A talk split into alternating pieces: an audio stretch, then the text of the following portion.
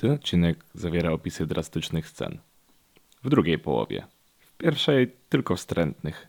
Więc jeśli jesteś osobą wrażliwą lub słuchasz tego z dziećmi, zalecamy drugiej połowy nie słuchać, a pierwszej słuchać na własną odpowiedzialność.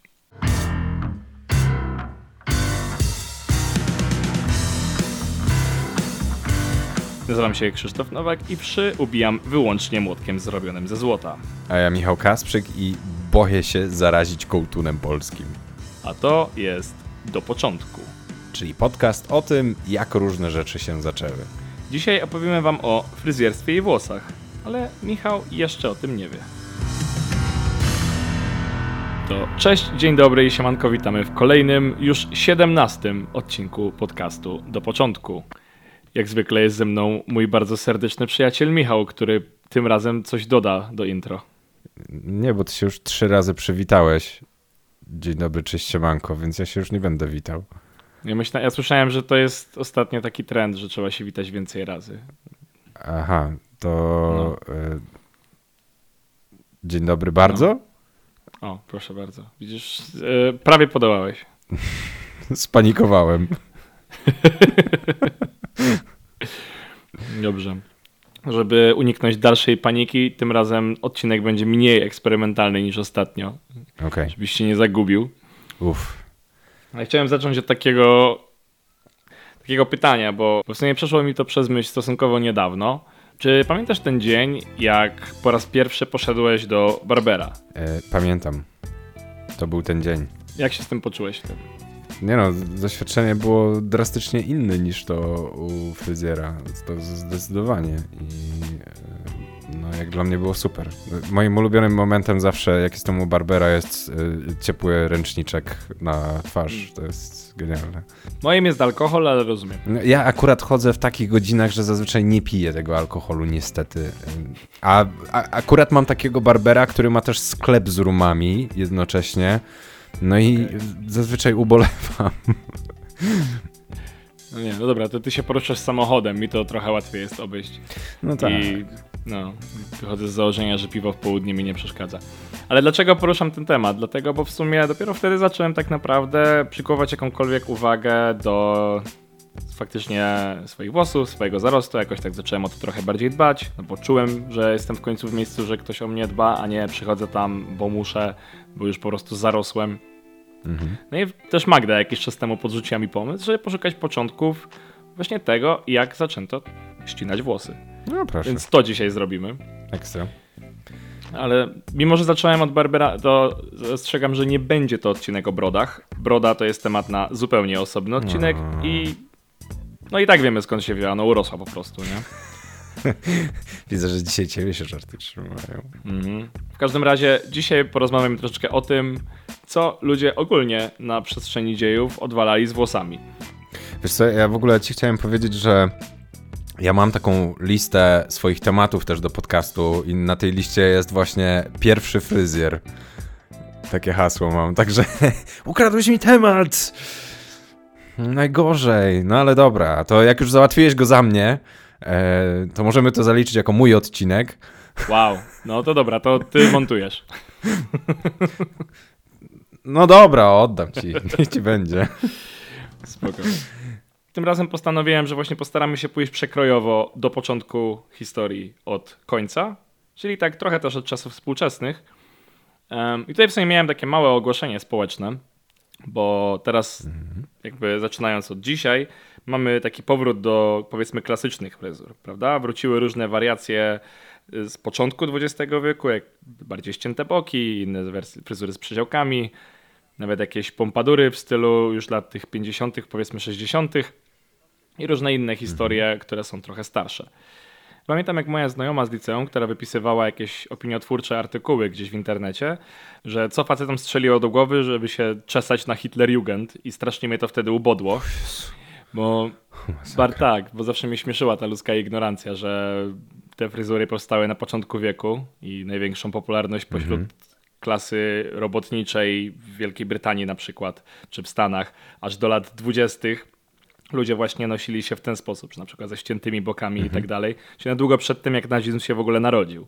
Także no, pozdrawiam ludzi, którzy dalej kojarzą to w ten sposób. Nie? Masakra. Nie, nie słyszałem o tym, ale A, no mi się to zdarzyło czasem. też pozdrawiam. No i swoją drogą właśnie ten tak zwany undercut, czyli taka fryzura, która później się kojarzyła też z żołnierzami, bo jakby boki były ścięte, więc włosy można było gdzieś tam zostawić pod hełmem. To tak naprawdę ta fryzura wzięła się z tego, że mniej zdolni fryzjerzy, z tych biedniejszych jednak kręgów społecznych, woleli po prostu zgolić boki na równo, żeby nie spierniczyć cieniowania. Okej. No i to właśnie dlatego stało się taką charakterystyczną fryzurą dla raczej klasy pracującej.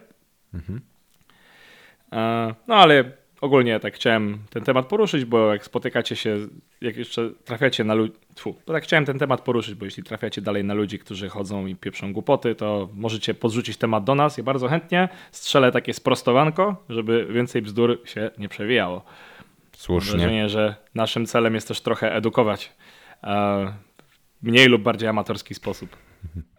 Zgadzam się.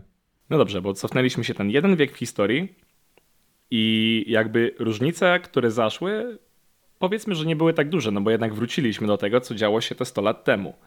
Ale jeśli dodamy do tego jeszcze jedno stulecie, to już zobaczymy naprawdę ogromny kontrast, bo na początku XIX wieku na polskiej wsi sytuacja wyglądała drastycznie inaczej. Okej. Zainteresowałeś mnie.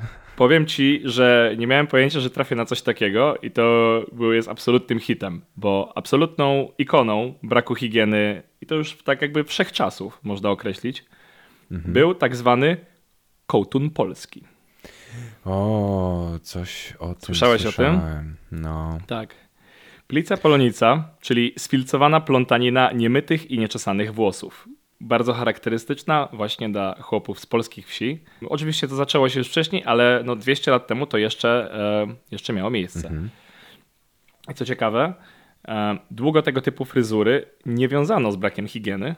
Okej. Ja może w ogóle opiszę, jak ten kołtun wyglądał, bo to jest trochę więcej niż sfilcowana plątanina niemytych i nieuczesanych włosów. To jest faktycznie jeden zbitek, taki wstrętny, który wygląda jak. No można to po- porównać powiedzmy do jednego dreda, aczkolwiek bym nie chciał, no bo dredy są plecione celowo. Więc to był jeden wielki, bezkształtny zlepek właśnie tych brudnych włosów, które wyglądały jak jednolita masa. Wyglądało to koszmarnie. Jakbyś teraz... Podlinkuję zdjęcia w, w opisie odcinka. Ja nie chcę zobaczyć, ale jakbyś mnie, mnie teraz zobaczył, to się wzdrygam. Mm, no jest naprawdę obrzydlistwo. Um, I co ciekawe, długo tej fryzury nie wiązano z brakiem higieny, za to wiązała się z dziesiątkami przesądów. I kołtun uważany był za siedlisko złych demonów i wierzono, że jak go tam trzymasz sobie na głowie, to on wyciąga z ciała różne choroby. Może dlatego jest taki usyfiony.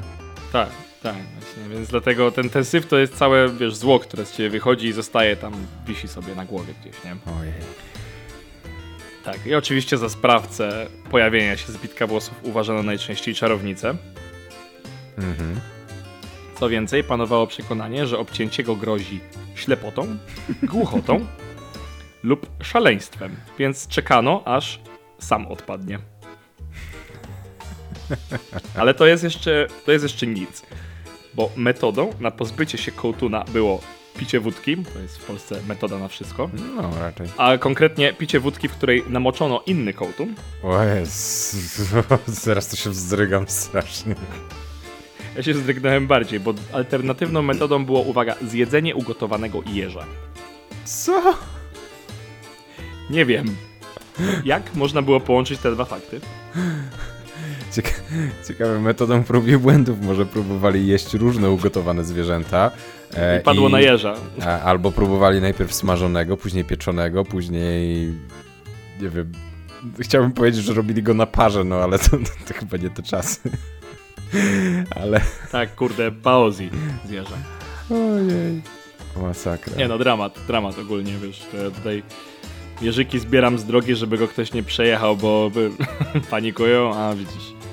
A kiedyś to je, jeż było, był remedium na dziwne choroby najwyraźniej. Których nie było. które nie istniały, tak. Ale to jest jeszcze nie koniec, bo ten kołtun właśnie miał magiczne właściwości i moce Mhm.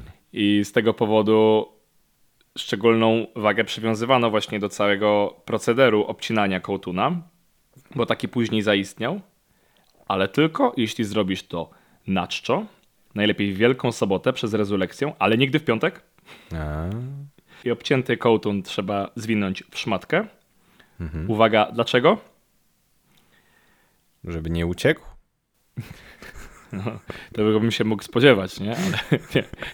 Dlatego, żeby się nie pogniewał.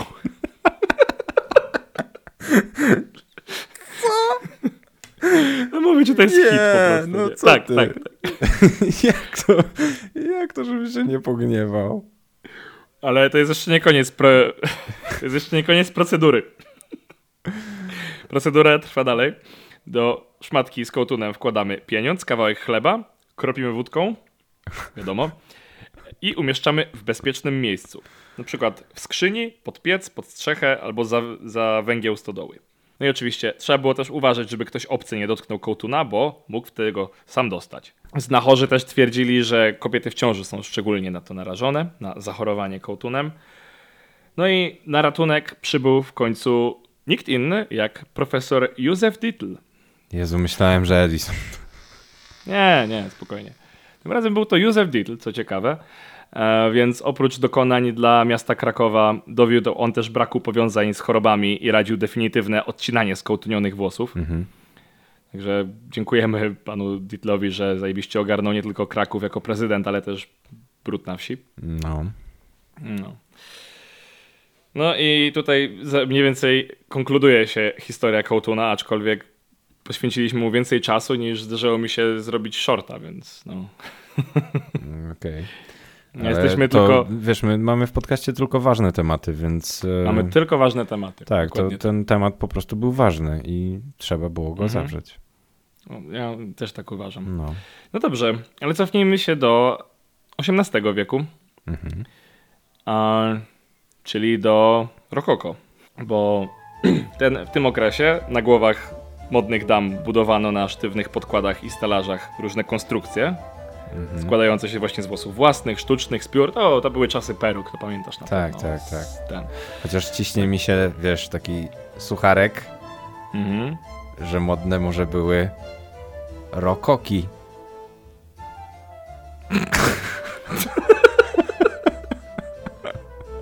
Jezu. Przepraszam, przepraszam. Okej, no, okej. no, nie, nie wiem, co we mnie wstąpiło. No zaraz ci się kołtun na głowie zrobi. Nie! Ej, ja piję wódkę Ej, ej. regularnie. Znaczy, Tak? wiadomo, nie regularnie tak, że problem, tylko... Ja nie pamiętam, kiedy ja z tobą wódkę piłem. No, Ja piję w drinkach czasami.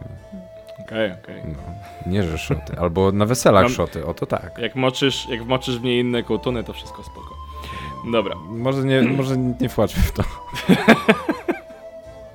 on z nami zostanie. No. No w każdym razie te wszystkie piękne damy, które pakowały sobie w te kompozycje z włosów pióra, klejnoty, koronki, tiul, jakieś imitacje owoców, sztuczne kwiatki, czasami nawet figurki. No, miały na, na głowach po prostu takie konstrukcje, że w zasadzie ciężko było ogarnąć, gdzie się kończą ich włosy. I fryzury do tego były jeszcze obficie pudrowane, mąką ryżową albo skrobią. Mhm.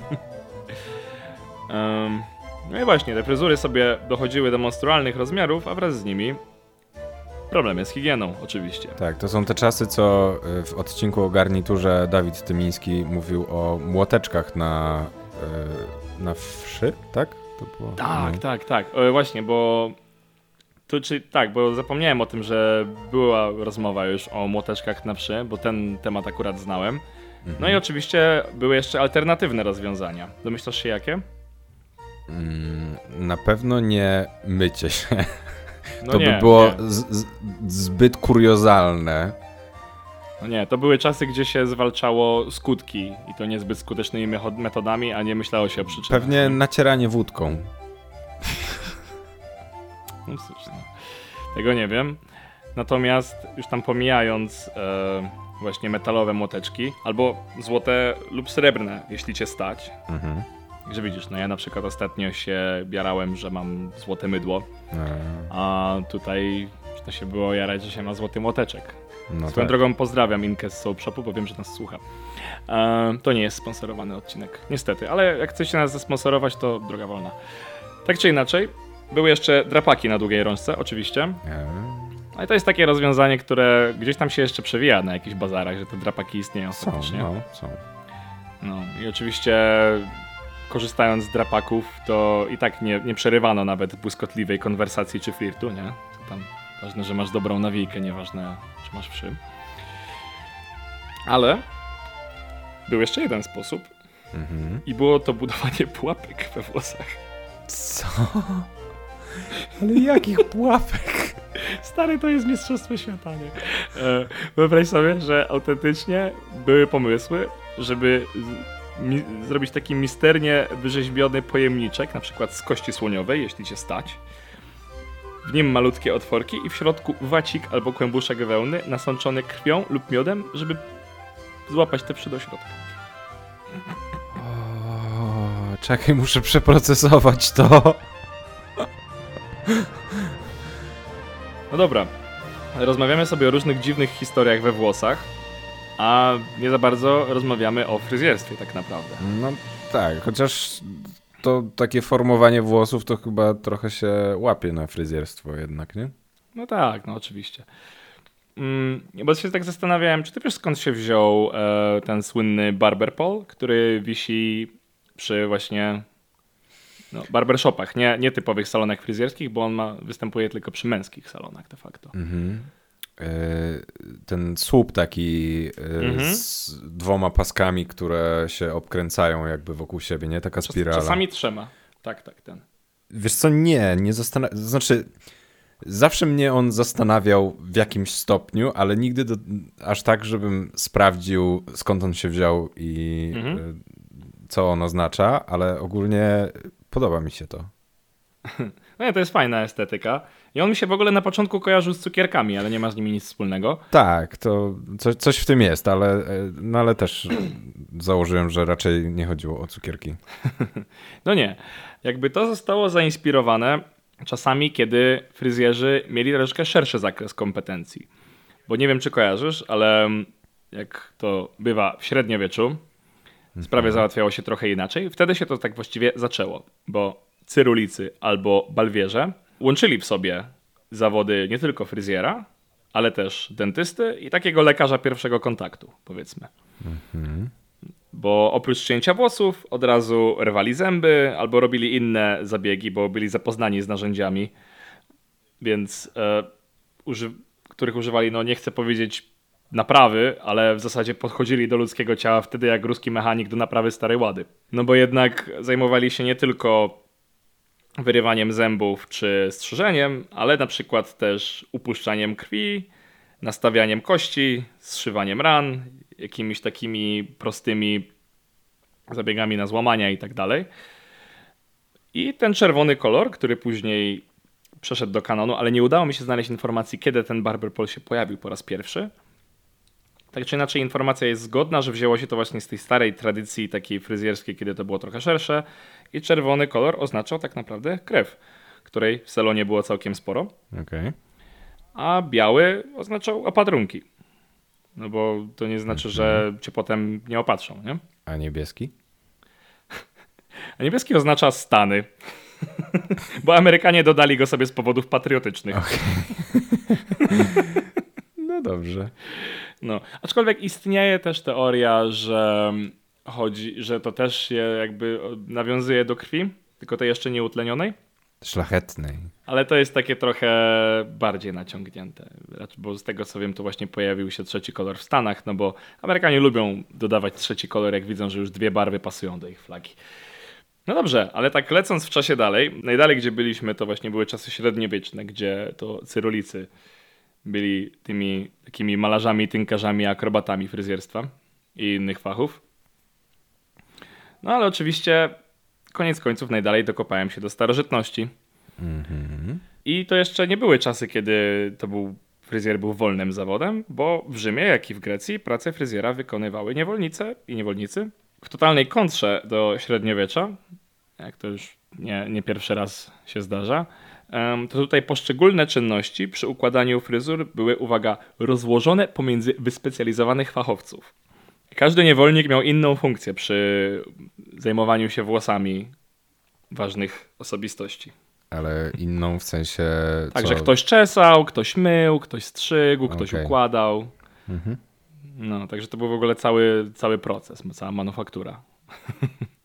No, w sumie też rozumiem, bo ci niewolnicy też nie mogli mieć jakichś bardzo szerokich kompetencji, więc ważne, żeby mieli jedną rzecz, nie? No przecież ich nikt nie chciał kształcić, bo inaczej wykształcony niewolnik to, wiesz, to nie tak... Niebezpieczny niewolnik. To, tak, to niebezpieczne, nie? No bo jeszcze by coś zaczął myśleć za siebie, nie daj Boże, nie? Hmm. No. Ale o obrodzie Abrahama Lincolna nie będziemy dzisiaj rozmawiać. Chociaż też jest takim dość kultowym zarostem, więc może w odcinku o brodzie, jeśli kiedyś powstanie, poruszymy ten temat. No tak, tak, tak. Dobrze. No, w każdym razie zabiegi te odbywały się nie tylko w prywatnych willach, że willach. Nie odbywały się tylko w prywatnych domach ważnych osób, ale też w publicznych tak zwanych termach, które były specjalnie w tym celu urządzone i wyposażone. No i niewolnicy jeszcze tam wykonywali masaże, których mhm. nazywano swoją drogą, tych niewolników swoją drogą nazywano kosmetami. Kosmetami? No tak, od tego wyrazu pochodzi dzisiejsza kosmetyka. No i tak jeszcze cofając się do znaczenia tego, jak ludzie podchodzili do włosów, to w starożytnym Rzymie westalkom, czyli dziewiczym kapłankom bogini Westy, ścinano włosy, bo wierzono, że długie kobiece włosy są siedliskiem popędów erotycznych. No, ale ten pogląd gdzieś tam się zachował niestety, nie? Gdzieś tam się przewinął jeszcze później mhm. w niektórych kulturach. No, ale były też ludy, które wierzyły, że we włosach skrywa się tajemnica ludzkiej siły, dlatego na przykład celtyccy wojownicy nie obcinali włosów. Okej. Okay. No.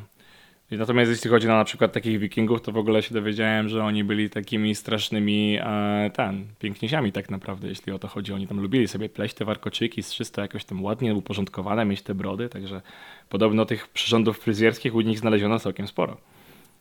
No proszę. No, a się myśli o takich brudnych barbarzyńcach, nie? Mhm. No. Ale na przykład w Egipcie sprawa się miała trochę inaczej, bo tam kapłani sobie golili głowy na znak poddania się Bożej woli. I podobnie w przedislamskich wierzeniach arabskich złożenie bogów w ofierze swych włosów symbolizowało ofiarowanie samego siebie. I ten zwyczaj gdzieś tam został zaakceptowany też przez islam swoją drogą. Mhm i niektórzy muzułmańscy uczestnicy pielgrzymki do Mekki po udaniu się w ostatnich dniach jej trwania do Doliny Almina golili sobie te głowy i składali ofiarę z włosów. No i to był takiego swojego rodzaju symbol, taki akt podarowania Bogu swojej osoby. I byli też tacy, którzy podchodzili do tego tematu na tyle poważnie, że w niektórych jakichś tam zakonach że jak zaczynali już golić, to golili, to lecieli z wszystkim. Broda, brwi, co się dało. Nie? Także ładny podarek.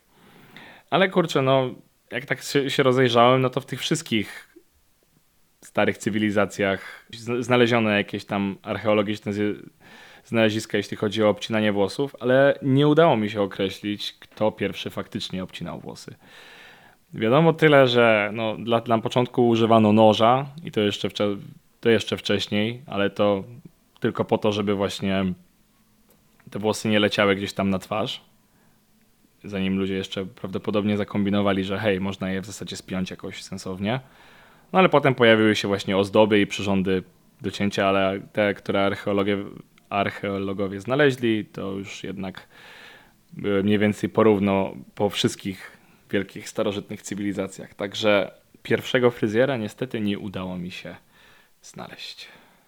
Niedługo przejdziemy do części drugiej, w której zmienimy troszeczkę kierunek, a tymczasem zapraszamy na krótką przerwę.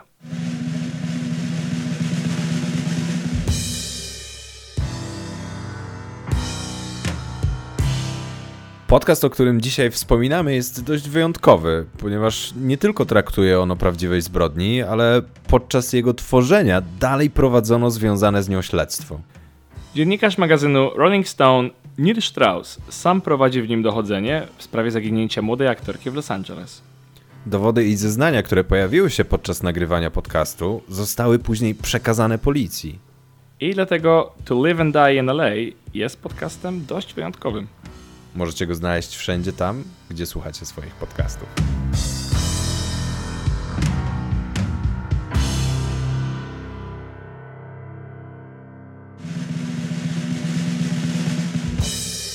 No i jesteśmy już po przerwie, więc y, Chris, co tu ciekawego mamy w drugiej części? Jakaś pewnie fajna historia.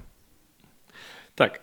Części drugiej, podobnie jak w odcinku o pornografii, tym razem chciałbym opowiedzieć Ci historię, która jest mniej związana per se z takim przewodnim tematem pierwszej części, ale z samą postacią, która odegrała dość istotną rolę tak naprawdę w jednej z największych zagadek kryminalnych wszechczasów, a właściwie największej, która miała miejsce w wiktoriańskim Londynie. I wiąże się z postacią, która stała się jednym z najbardziej znanych także w popkulturze morderców. Mhm. Na pewno domyślasz się o, ko o kogo chodzi. Tak jest. Chodzi o Kubę rozpruwacza. A to ciekawe, że akurat o nim w odcinku o fryzjerach. Zaraz, zaraz dojdziemy do tego dlaczego. No, jestem ciekaw właśnie tego powiązania. Teraz dojdziemy do tego dlaczego. Powiem ci, że w ogóle dotarłem tutaj taką drogą, że przez chwilę prze, przewinął mi się Sweeney Todd, który był postacią fikcyjną. Kojarzę, aczkolwiek yy, nie oglądałem. Mhm. No tak, bo był film z Deppem i był też musical. No, ale oczywiście jest to postać fikcyjna, no bo gdyby, czy, nie wiem, czy ludzie oglądaliby z przyjemnością musical o prawdziwym mordercy. Tak średnio wyobrażam sobie Charlesa Mansona na Broadwayu, nie? No tak. No właśnie. Ale Kuba Rozpruwacz albo Jack the Ripper, zależy czy używamy jego spolszczonego pseudonimu czy nie, jest do dziś tajemnicą. I tożsamość tego mordercy nigdy nie została potwierdzona, a niektórzy są do dziś tak zafascynowani tym morderstwem, że jest już to ich oficjalne hobby i określa się ich mianem riperologów. Uh. Tak. Swoją drogą to też przez chwilę się zastanawiałem, czy poruszyłbyś właśnie tą historię w odcinku o morderstwie, ale cieszę się, że tego nie zrobiłeś.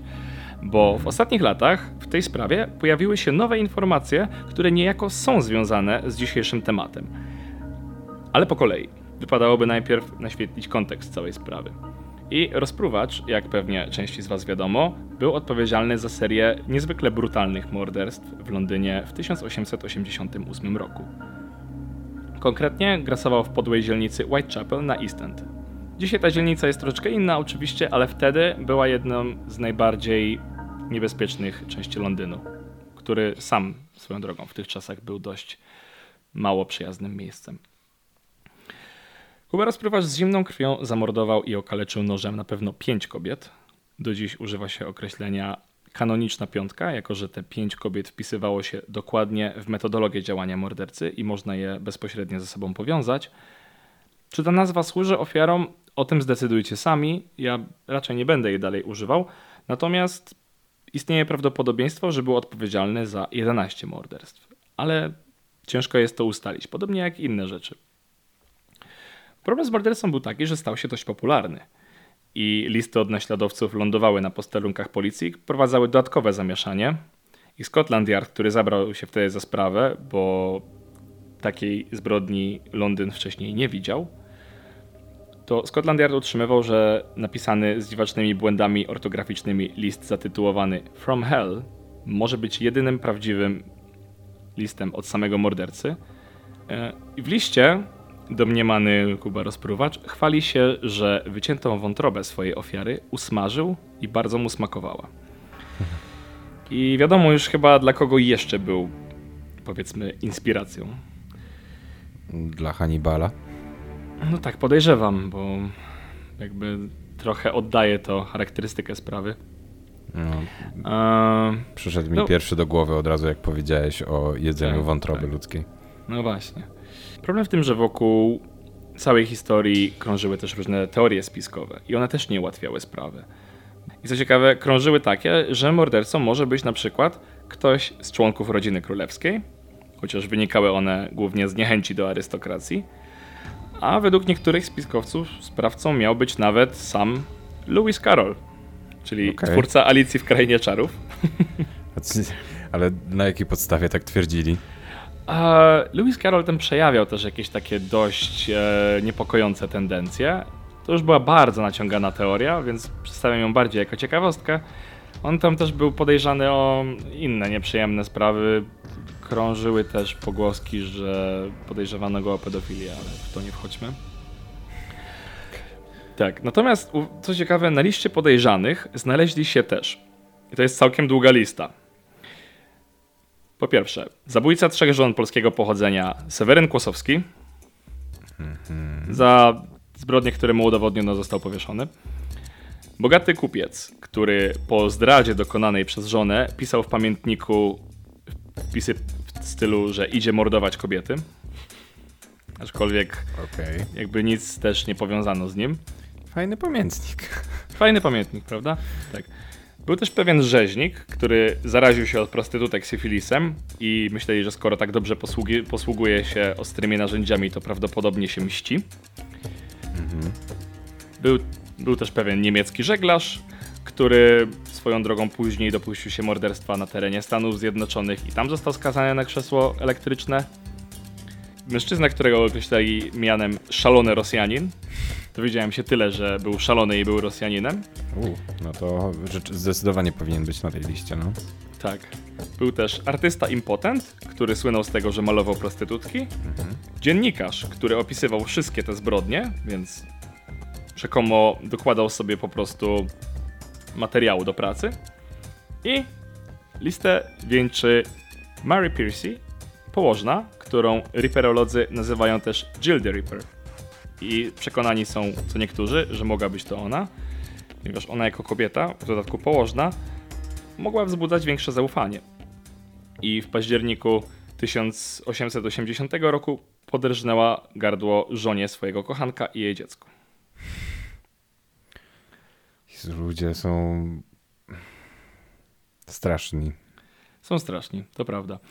Wiesz co, powiem ci, że w dobrym momencie to powiedziałeś, bo jeśli jeszcze ktoś dalej uważa, że wiktoriański Londyn był malowniczym i pięknym miejscem, pełnym ludzi z klasą, podejrzewam, że może trochę zmieni zdanie na ten temat, bo było to bardzo nieprzyjemne miejsce. No, także mamy listę po- podejrzanych, na której w zasadzie masz taki przekrój, że ciężko jest uwierzyć w to, że po prostu to mieli tyle elementów wspólnych. No i właśnie, tak przechodząc trochę do tematu, 100 lat później przeprowadzono badania DNA, bo był, znaleziono jeden dowód w sprawie. Mianowicie był to szal Catherine Eddowes, jednej z ofiar, na którym znajdowały się ślady krwi i nasienia Arona Kośmińskiego, który był polskim fryzjerem pochodzenia żydowskiego. Okej. Czyli mamy to powiązanie. Tak, mamy to powiązanie, gdzie do Ale to historii... czekaj, to rozumiem, że w takim razie ten szal gdzieś był przechowywany w, y, w dowodowni. Tak, i to jest dość ciekawe, bo ten szal w ogóle krążył bardzo po różnych materiałach dowodowych i też biorąc pod uwagę metody Scotland Yardu sprzed iluś tam lat, wiesz, to były jeszcze czasy zanim oni zaczęli ściągać y, odciski palców nawet, już nie Mhm. mówiąc o innych dowodach. No właśnie o to miałem zapytać, że y, musieli to dopiero po długich latach, jak co, nie wiem, DNA zbadali? Tak, Ale udało im się skąd- zbadać DNA. To skąd by mieli próbkę tego Arona? Kośmiński był jednym z podejrzanych już wtedy. No. Nie wymieniłem go od razu, żeby zbudować napięcie. Natomiast Kośmiński miał jakiegoś tam rodzaju potomstwo i tak samo Catherine Eddowes też. Mhm. Albo jakaś tam jej bardzo bliska rodzina, po, potomkowie ich rodzin w każdym razie dalej żyją. Udało się ustalić to po tym drzewie genealogicznym, że można sprawdzić tą zbieżność DNA. I z metodami, z metodami, które są dostępne dzisiaj, byli w stanie sprawdzić to stuletnie DNA znajdujące się na, tych, na tej zaschniętej krwi, na tym zaschniętym nasie, nasieniu na szalu, co jest no, dość imponujące. Jak się okazuje, zgodność jest niesamowicie mm, zbliżona. Jakby prawdopodobieństwo, że był to kośmi, że jakby to DNA należało do Kośmińskiego jest 90 chyba 8%, jeśli dobrze pamiętam. Bardzo wysokie w Okej. każdym razie. Także udało się to potwierdzić. Także nie wiem, jak to się dzieje w ogóle, że w ostatnich odcinkach dokopuje się do początku czegoś, co ma polski akcent. No bo faktycznie Kośmiński urodził się w Kłodawie, w dzisiejszym wie- województwie wielkopolskim. Dokładnie 11 września 1865 roku i przeprowadził się do Londynu na początku lat 80. XIX wieku, gdzie właśnie strzegł swoich klientów w Whitechapel. Koźmiński też był, Koś, Kośmiński też był dość ciekawą postacią. Um, on podobno cierpiał na schizofrenię paranoidalną, z którą niestety no, nie był sobie w stanie poradzić, zwłaszcza w tamtych czasach. No i o ile mi wiadomo, bo nie jestem lekarzem, więc też nie chcę się wypowiadać zbyt wiele na temat chorób, zwłaszcza psychicznych, bo one są dużo trudniejsze do jakby zrozumienia, ale o ile mi wiadomo, to ta choroba potrafi sprawiać problem przede wszystkim w odróżnieniu rzeczywistości od tego, co kreujemy z mózg chorego. I trzy lata po serii morderstw e, Kośmiński został zamknięty w szpitalu psychiatrycznym Colney Hatch, ale aresztowano i zamknięto go dlatego, bo zaatakował siostrę nożem w obłędzie. O, wow. No tak. E, został później przenoszony też do innych szpitali psychiatrycznych. Ostatecznie zmarł w jednym z nich w 1919 z powodu zakażenia. Policyjne materiały mm, stanowią, że Koźmiński przejawiał ogromną nienawiść w stosunku do kobiet, a także wykazuje tendencję do mordowania. Jednak twardych dowodów jako takich nie było. I tak naprawdę, czy Kośmiński był mordercą? No, okazuje się, że niekoniecznie, bo argumentów przeciwko tej teorii może być podobnie dużo jak poszlak, które wskazują na to, że jest głównym podejrzanym. Na przykład to, że osoba chora na schizofrenię, tak niestabilna psychicznie, miałaby trudność z pozostaniem najbardziej nieuchwytnym mordercą na ulicach Londynu. Seryjnym zwłaszcza, nie? Tak, ma to sens, rzeczywiście. Jednym z argumentem przeciw, aczkolwiek tym, który mnie też nie przekonuje, jest to, że na przykład skąd Kośmiński miałby mieć swojego rodzaju doświadczenie chirurgiczne?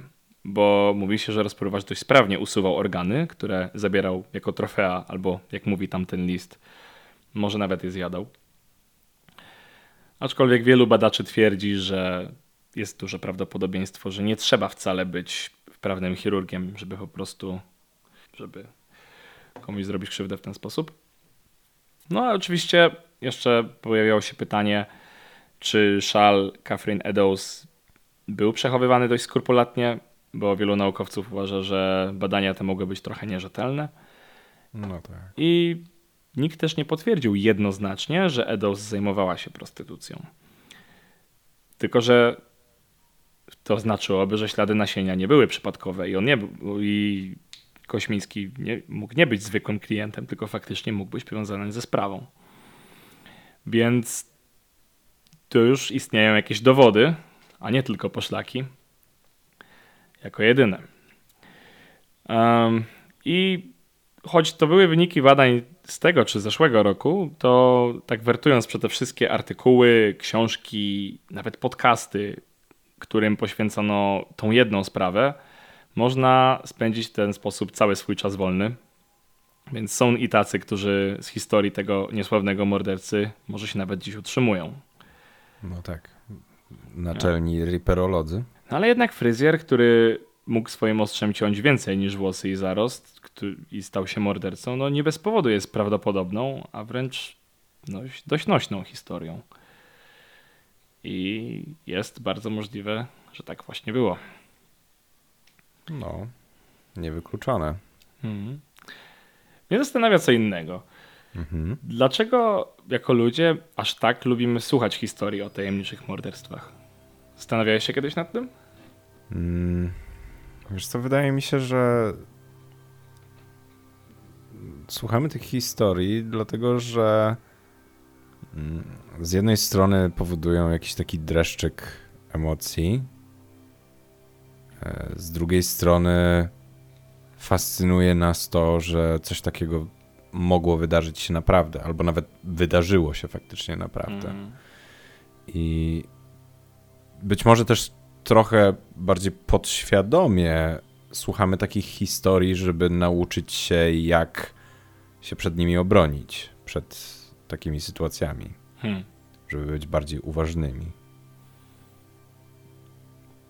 Kurczę, no. Może tak. Chociaż nie zastanawiałem się nad tym w ten sposób. Bo nie wiem, czy dlatego lubimy filmy o hakerach, żeby myśleć o swoim bezpieczeństwie w sieci. Bo zauważyłem, że to nie zawsze idzie ze sobą w parze, więc. No tak, to raczej nie. Nie wiem. To, mówię, no to jest takie zgadywanie trochę. Mhm. No Nie wiem, no może ten. Myślę, że jest to dość ciekawa myśl i z tą myślą Was, drodzy słuchacze, chcielibyśmy na dzisiaj zostawić. Jeśli chcecie się na ten temat wypowiedzieć, to gorąco zachęcamy do komentowania pod odcinkiem, jak już go przesłuchacie i zobaczycie go w swoich social mediach.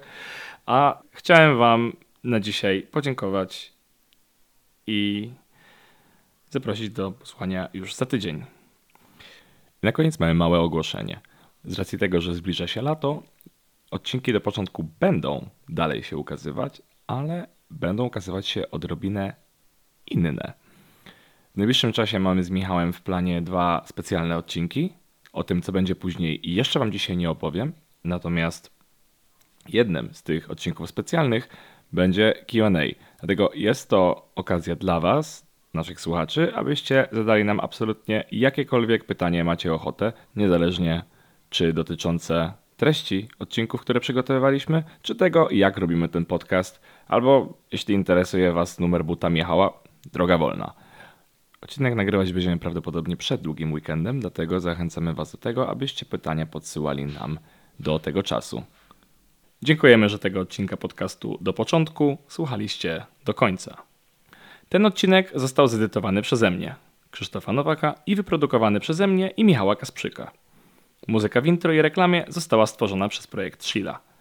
Jeśli odcinek Ci się podobał, zasubskrybuj nas w Spotify, Apple Podcasts lub innej aplikacji do podcastów.